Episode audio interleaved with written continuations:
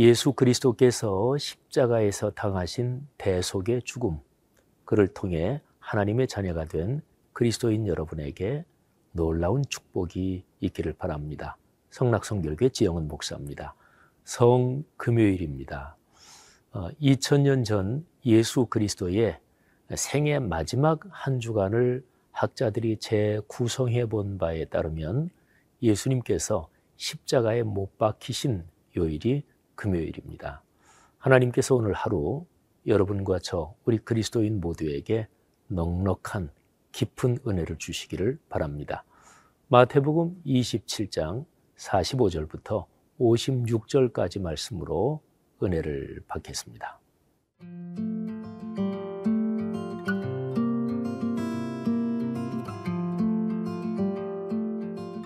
마태복음 27장 45절에서 56절 말씀입니다.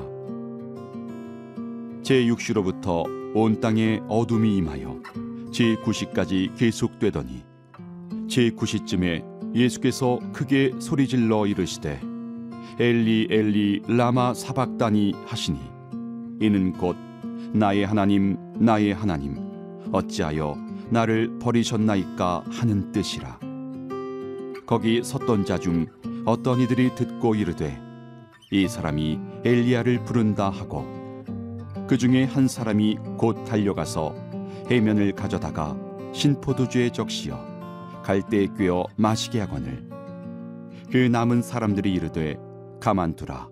엘리야가 와서 그를 구원하나 보자 하더라.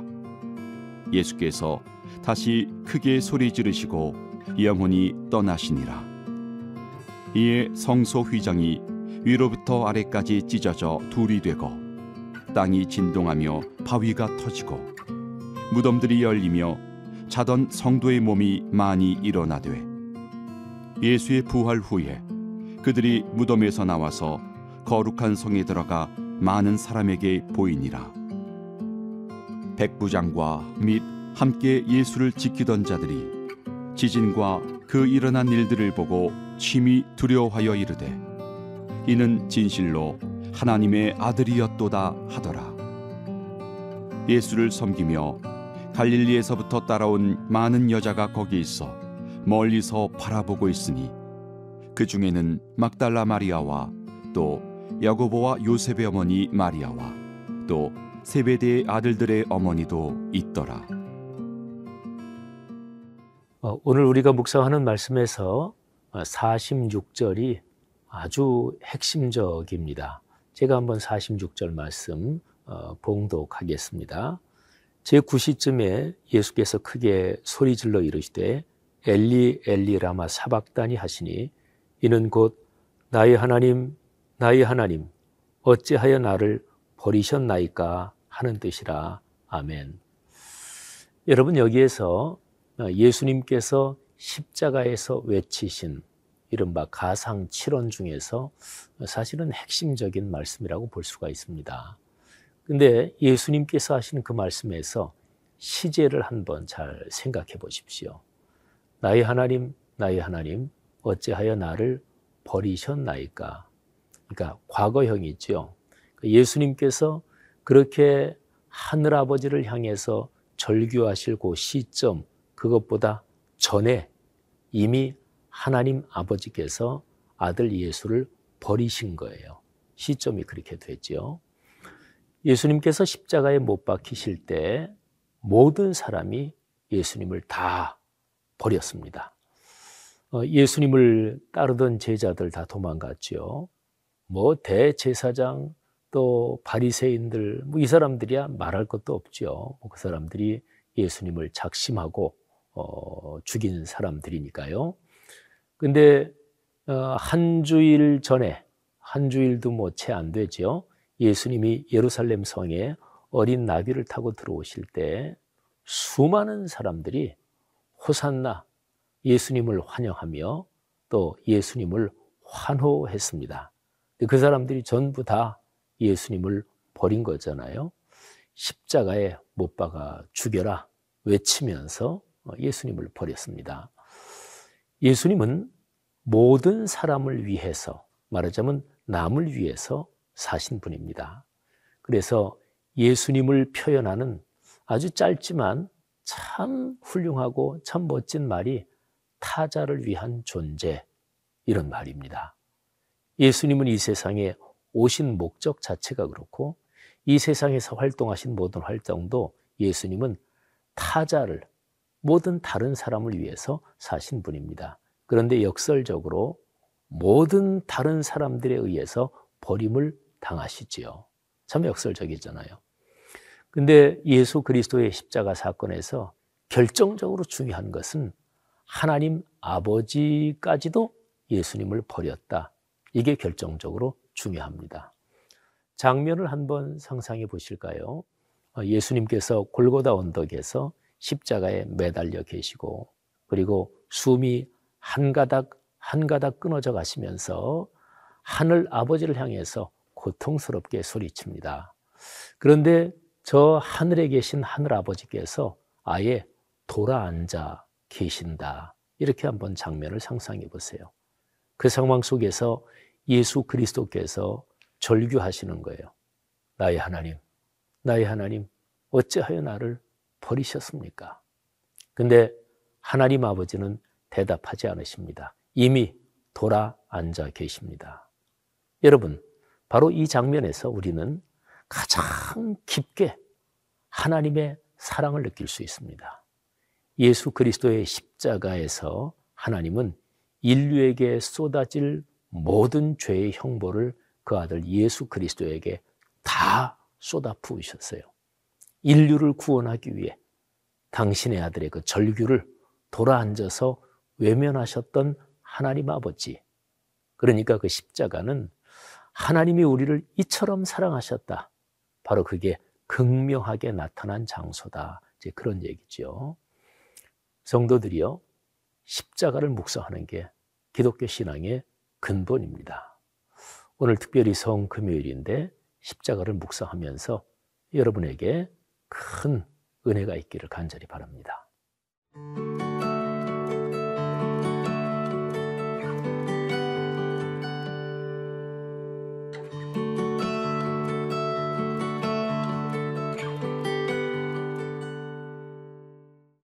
50절과 51절 이 두 절이 또 기독교의 구원에서 핵심적인데요. 제가 먼저 한번 읽겠습니다. 예수께서 다시 크게 소리 지르시고 영혼이 떠나시니라.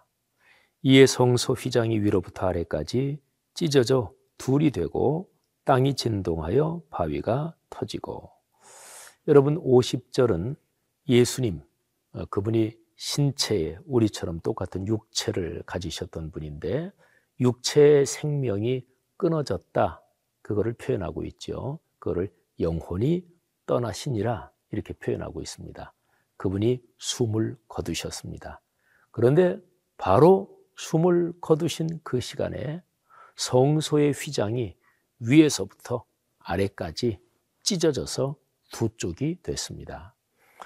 성전의 구조를 잠깐 생각해 보죠. 성전 바깥에 성전 뜰이 있습니다.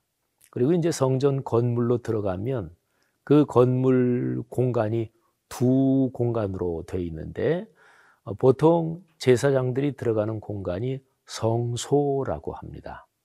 그리고 거기에서 더 안쪽이 지극히 거룩한 장소, 그래서 지성소라고 합니다. 어, 보통 이제 성경에 어, 성소 이렇게 표현된 것이 사실은 지성소를 가리키는 경우도 많습니다. 어쨌든 성소 그리고 더 안쪽에 지성소. 지성소가 왜 그렇게 지극히 거룩한 공간인가요? 거기에 하나님이 계시기 때문에 그래요. 하나님이 계시다. 이 상징이 거기에 있는 언약궤입니다. 언약궤 안에는 십계명의 돌판 두 개가 거기에 들어 있는 거죠. 그러니까 말씀이죠. 그러니까 말씀이 있는 곳에 하나님이 계시는 거예요. 그래서 종교 개혁자 우리의 참 위대한 신앙의 선배들은 교회가 어디 있나, 참 교회가 어디 있느냐 이 얘기를 하면서 말씀이 있는 곳에 참 교회가 있다 이렇게 가르쳤습니다. 그러니까 들리는 말씀인 설교, 또 보이는 말씀인 성례전, 바로 이 말씀이 있는 곳에 교회가 있다. 이렇게 가르쳤거든요. 근데 어쨌든 지성소는 하나님이 계신 곳이니까 아무나 못 들어가요. 대제사장, 그러니까 제사장들 중에서도 대표 제사장이죠. 그 사람 한 사람만 들어가는데 1년에 하루만 들어갈 수 있습니다. 그처럼 거기는 거룩하고 감히 접근할 수 없는 장소입니다.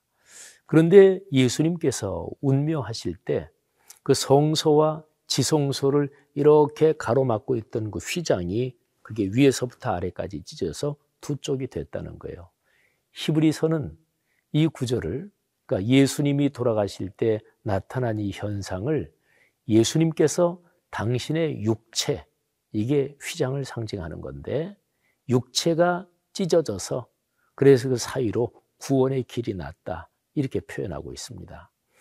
창세기에서 사람이 범죄해서 그래서 형벌을 받잖아요. 그 형벌은 근본적으로 하나님에게서 멀어지는 것입니다. 하나님 앞에서 쫓겨나는 거예요.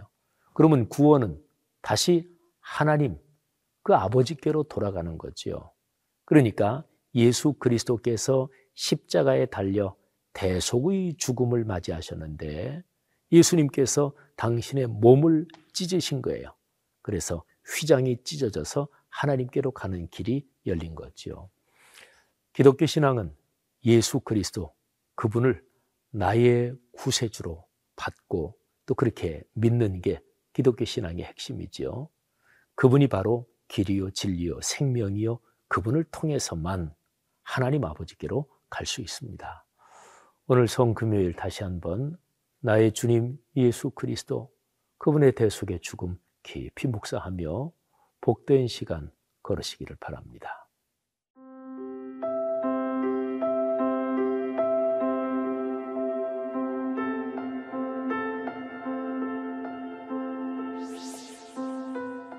주님께서 저를 위해 인류를 위해 십자가에 달리신 대속의 죽음 묵상합니다. 오늘 하루 주님 손 꼭 붙잡고 걷겠습니다. 예수님 이름으로 기도 올립니다. 아멘.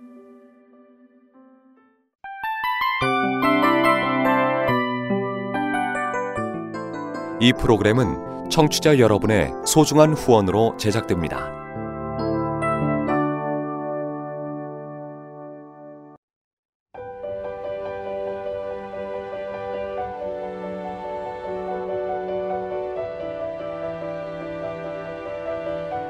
세상에는 수많은 교회들이 있지만 더 깊이 있는 말씀 강해를 찾기 위해 크기로만 교회를 선정하지 않습니다. 보다 좋은 영적 콘텐츠를 더 많이 나누기 위해 방송비를 받지 않습니다. 1년 365일 복음만 전하고 싶어서 우리는 광고를 하지 않습니다. 온누리의 복음을 땅끝까지